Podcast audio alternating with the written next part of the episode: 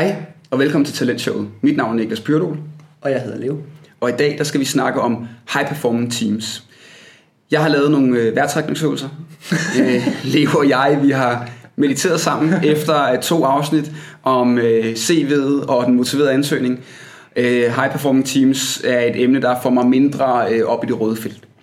Så high performing teams har stor bevågenhed.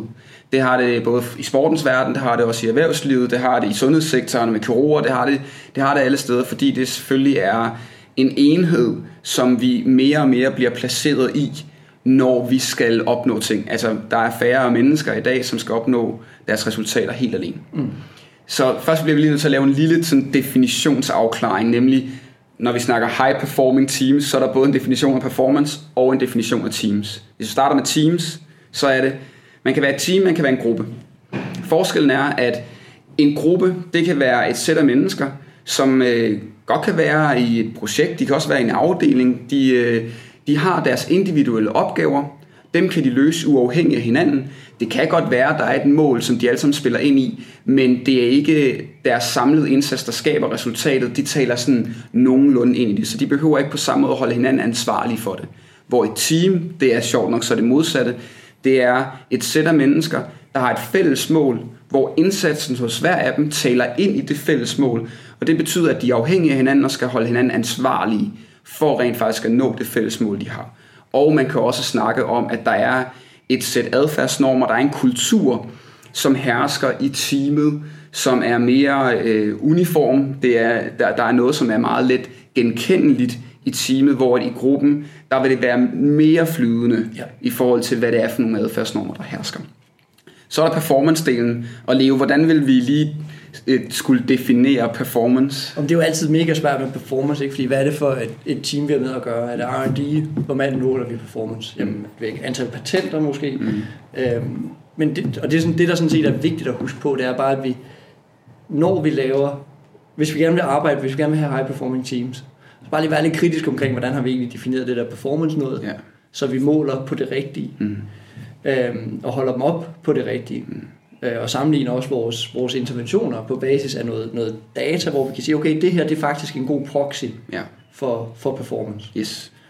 Øhm, så performance er mange ting. Mm. Så længe man husker at definere det rigtigt, så er det ikke nødvendigvis så problematisk Nej. igen. Nej, det er jo det, der er spændende, det er, hvis vi nu igen tager et, et fodboldhold, så man kan sige, der er, øh, øh, da Jonas Dahl han var cheftræner for Hobro og lavede den her fantastiske sæson, så, øh, så, så var der folk, der begyndte at tale om Hobro fodboldholdet som en high performance teams, mm. eller high performance team. Og det er jo i sig selv rigtigt. Øh, I forhold til de ressourcer, de havde til rådighed, og de individuelle kvaliteter og alt muligt andet, så kunne man godt argumentere for, at de jo havde en meget høj performance, set ud fra, hvad man havde forventet. Øh, I en enkelt sæson, men hvis man sagde, jamen den måde, vi gerne vil måle performance på for det Hobro-hold, det var over tid. Ja. Så det var, kan de konsekvent ligge i top 3 i den danske Superliga. Så vil man måske ikke sige, at det var et high performance team. Så hvordan man definerer performance, og om et team er high performing, det vil jo være afgjort af målet, man sætter, øhm, og tidshorisonten, tidshorisonten og lige så meget alle de faktorer, der er på spil. Så det kunne godt være, at vi to vi kunne sælge røven ud af bukserne, og så ville vi være et high performance salgsteam. Til gengæld, hvis det vi gjorde, det var, at vi skabte store lige bag os af kollegaer, som siger op øh, og er frustreret, fordi at, øh, at vi opfører os på en bestemt måde, jamen er vi så et high performance teams, eller et high performance team, det kommer jo an på, hvad er det, man måler på. Yes, og tilsvarende, hvis vi havde solgt en masse, men, men at vores leveranceapparat bagved overhovedet ikke kunne levere det, vi yes. havde solgt, fordi vi har solgt enhjørninger eller et eller andet. Ikke? Lige præcis. Alle vil jo gerne have en enhjørning, når alt kommer til alt. Alle vil have enhjørning. Det ved vi. Ja. Men, men det kan godt være svært at levere. Ja. Så, så igen, performance bare for det skærpet og præciseret, ja. og så også hvad, hvad kunne være mulige bivirkninger? Lige præcis. Ved at, ved at vi måler på det her. Ja, så før vi går ind og snakker om teamet, og hvad man kan gøre for den, det sæt af mennesker, man har, hvis man gerne vil øh, netop gå fra gruppe til team, eller fra team til high performing team, så lad os prøve at snakke om teamet i kontekst. Så, så Leo, kan du ikke sætte et ord på det her med et, et teamet som en del af et større system, og hvad man skal være opmærksom på, når man overhovedet arbejder med at skulle få et team til at performe? Det kan du tro, Niklas. Inspireret af en, af en glimrende artikel fra 2018, et special issue i uh, Human Resource Management Review, tror jeg det er, der har Susan Bell og hendes kollega en, en fremragende artikel, hvor de går ind og kigger på sådan og, og får splittet tingene lidt op i nogle meningsfulde kategorier. Mm. Så teams, de består af individer. Det vil sige, der er et individniveau, Yes. der er relevant. Yes. Et team er også et aggregat. Mm. Det er også en enhed. Mm. Så der er et, et enhedsniveau, der er relevant. Mm. Og så er der yderligere rundt om det, og det er noget, man i virkeligheden overser meget, synes jeg. Det er, at det her team eksisterer jo ikke i et vakuum. Mm. Teamet eksisterer i et stort system med en række sådan contingencies, der, der påvirker sådan rundt omkring teamet. Mm. Så der er i hvert fald sådan individ, teamet som helhed og systemet, i hvilket det opererer. Yes. Det er nogle af de i hvert fald de niveauer, man kan sige. Vi skal, vi skal, kigge, vi skal kigge på alle tre. Mm. Kigger vi kun på individer, og så antager vi bare klonker dem sammen sådan her, jamen, så bliver det godt. Sådan er det ikke helt, fordi individer er jo ikke Lego-klodser. Mm. Øhm, så det her med at få, få alle niveauer taget i betragtning og arbejde med det, mm.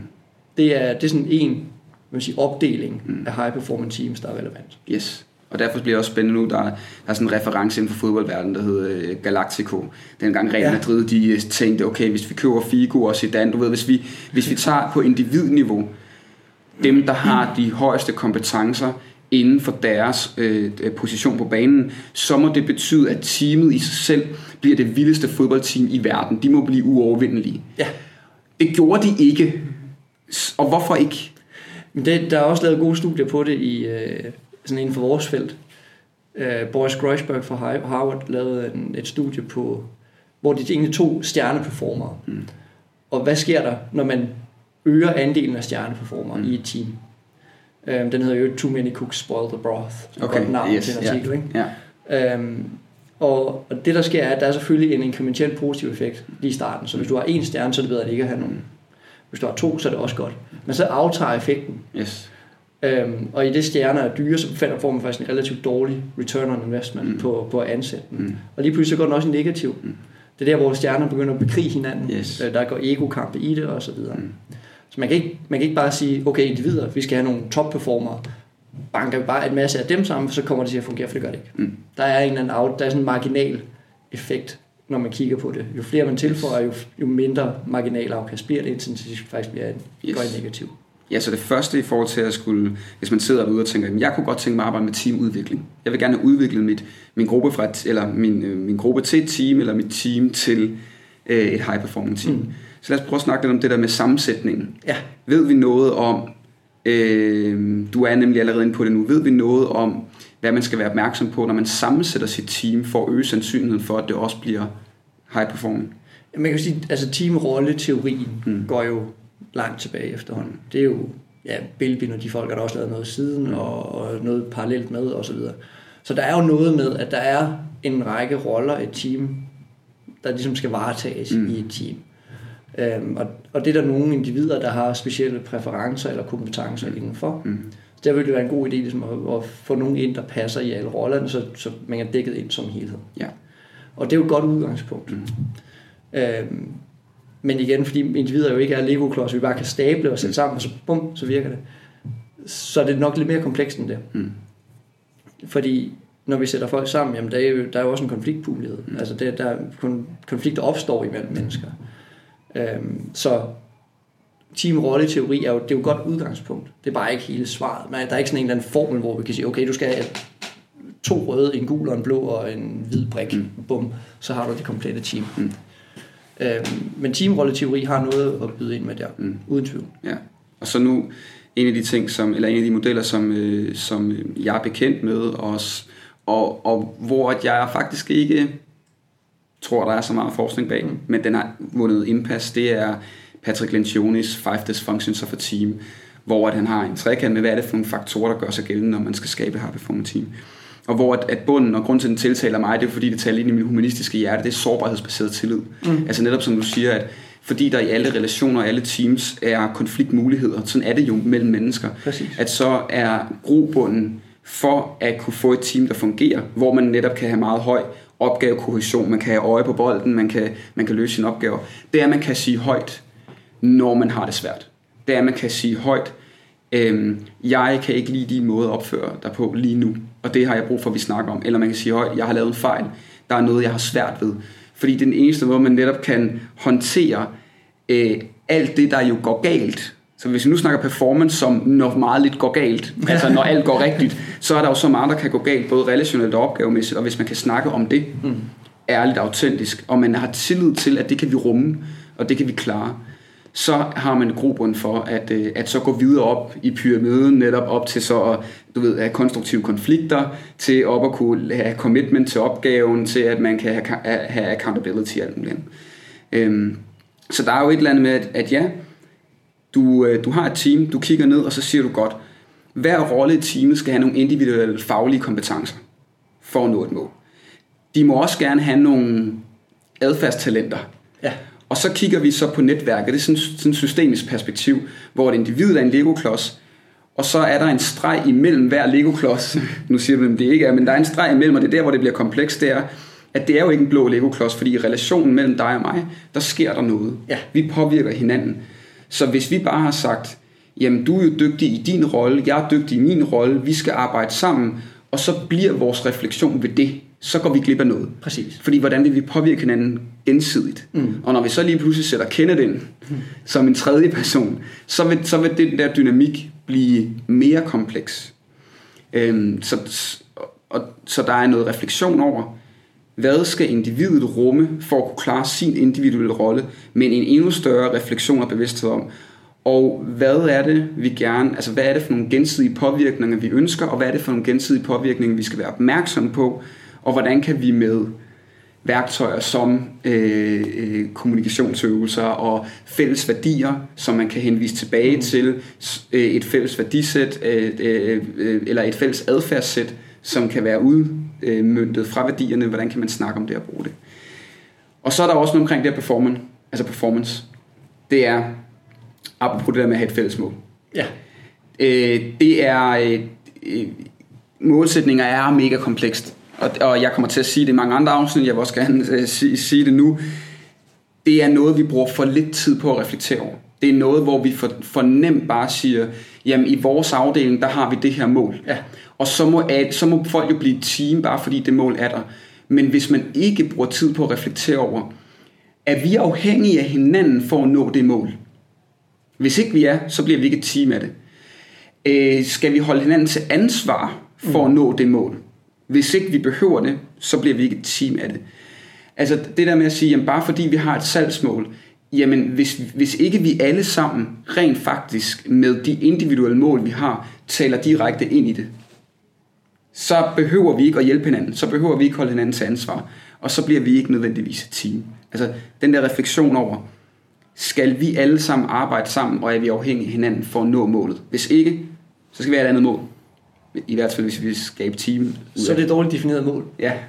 Og, og det er jo også der, hvor vi begynder at tænke sådan lidt mere vertikalt. Teamet, og det er det, Bell og kollegaerne kalder for, for et vertical fit. Mm. Altså teamet, igen, når vi kigger ud over teamet og i mm. miljøet, så skal der, teamet skal have et vertikalt fit. Mm. Og det vertikale fit kommer af, at de mål, teamet har, er, taler ind i de strategiske mål, som virksomheden har. Mm. Taler ind i virksomhedens værdier. Mm og så videre. Altså man kan, man kan egentlig tage det fra det helt top strategiske niveau og sådan operationalisere det ned igennem lagene og ned til teammål mm. også. Så får man det her, det her de kalder ja, vertical fit. Mm. Altså at vi taler ind i en strategisk dagsorden. Mm. Så snakker de også om det, der er interessant, som er horizontal fit. Mm. Og det er der, hvor HR virkelig kommer på banen og skal gøre sig selv gældende.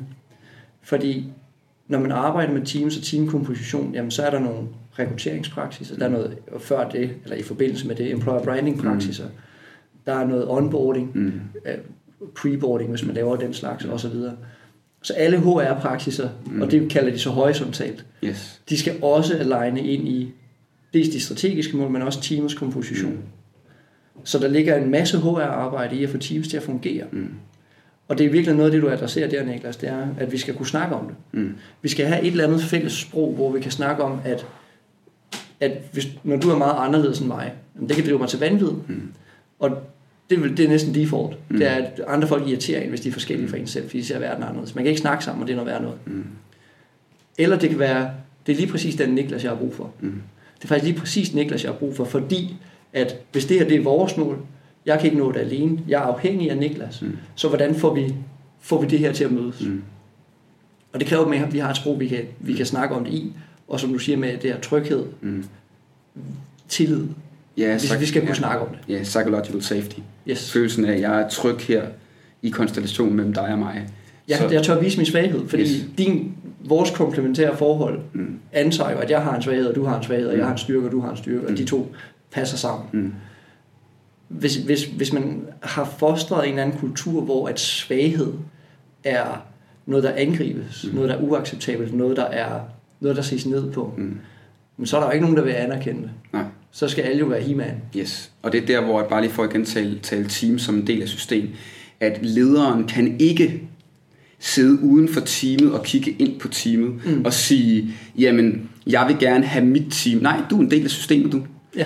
Den måde, du leder på, den måde, du agerer på, vi kalder det kulturel ledelse, det vil, det vil skabe adfærd i dit team. Så hvis det er, at der er nogen, der siger, at de har lavet en fejl, og du skal lade dem ud for det, trust us, så er der mindre psychological safety, så vil det vise det mindre.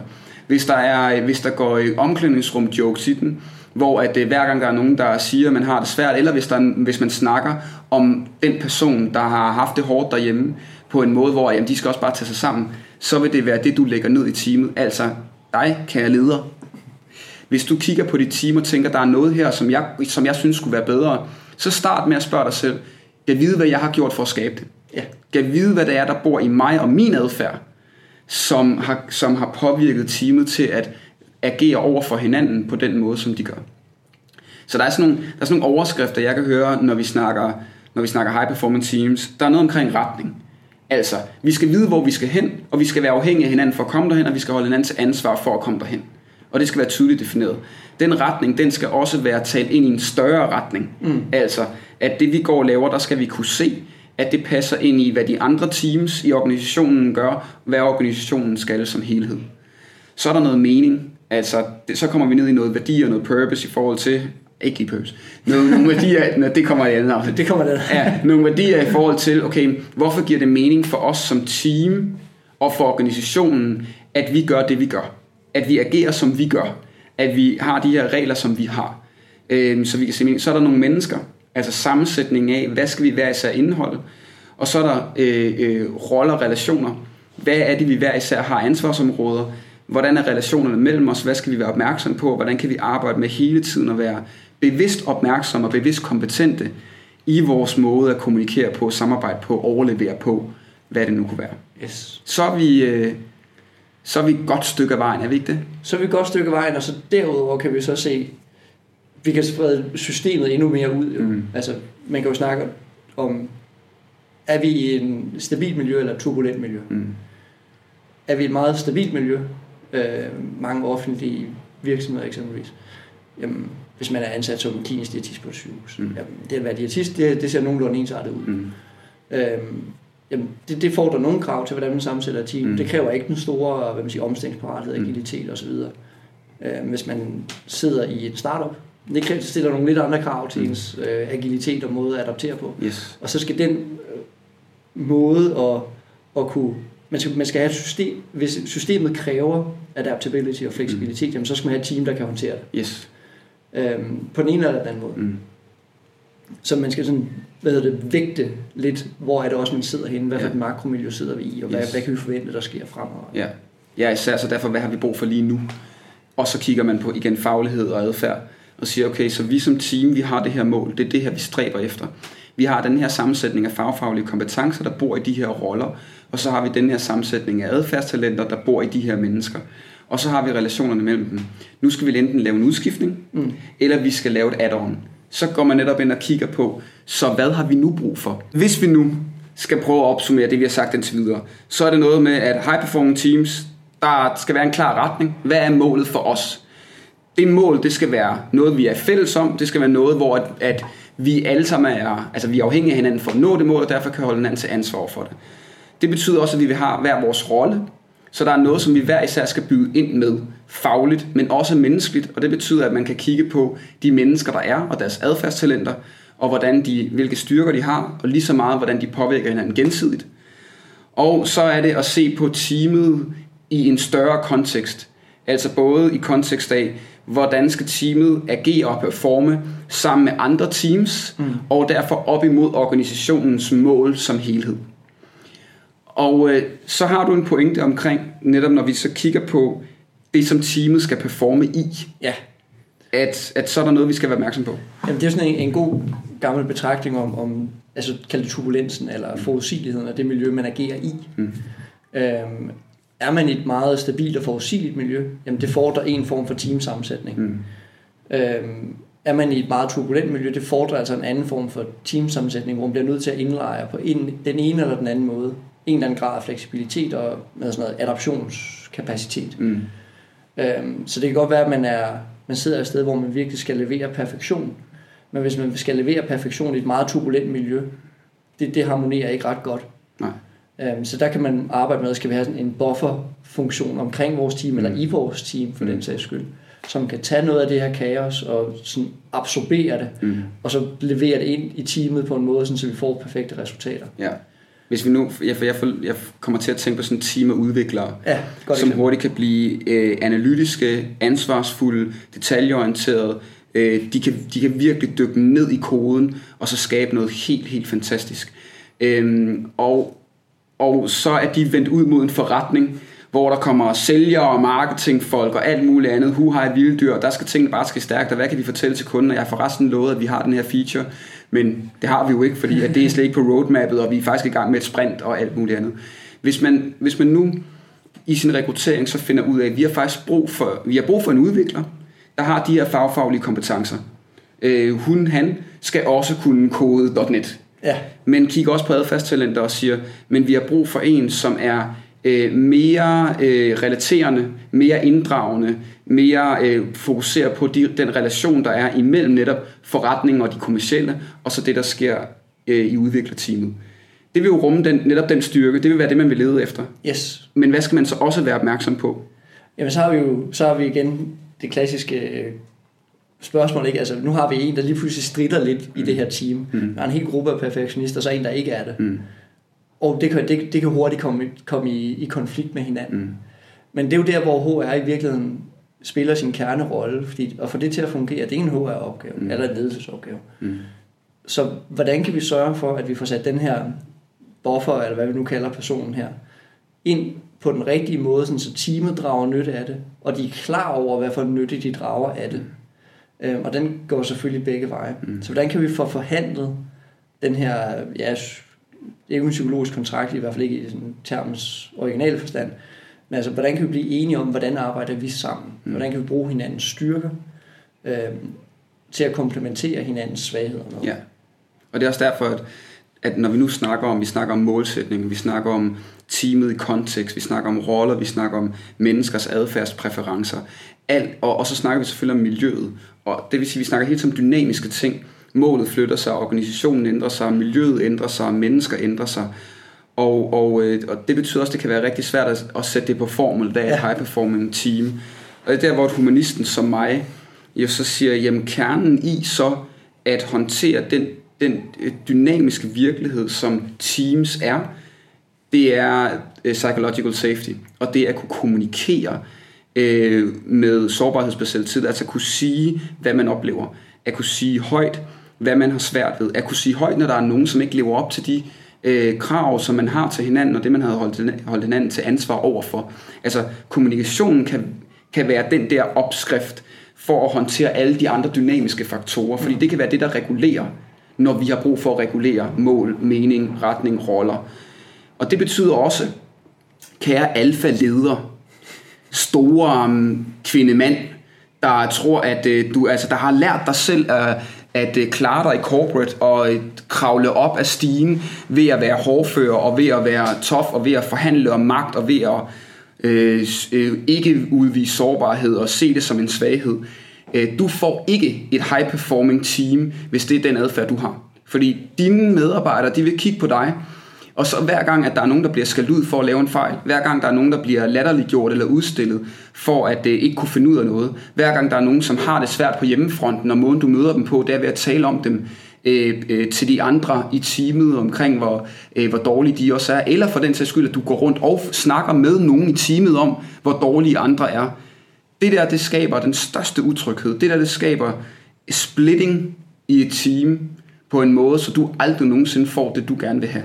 Så kære alfaleder, Du går forrest nu. Psychological safety, sårbarhedsbaseret tillid, vis du et menneske. Anerkend, at folk de gør ting forkert, fordi så kan du også sige til dem, vi har krav til hinanden.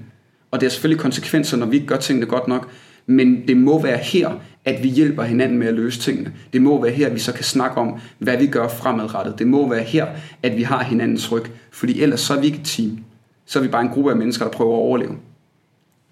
Gerne på bekostning af hinanden er overhovedet yes. den kultur, man kan skabe. Lige præcis. Og kære leder, sårbarhed er den bedste proxy for mod. Der er ikke noget modigt ved ikke at vise sårbarhed. Lige det er det præcis. af mod. Siger Brene Brown. Hun er væsentligt klogere end os begge. Ja, til sammen. Til sammen faktisk, ja. Så på den note, tusind tak, fordi du lyttede med og så med.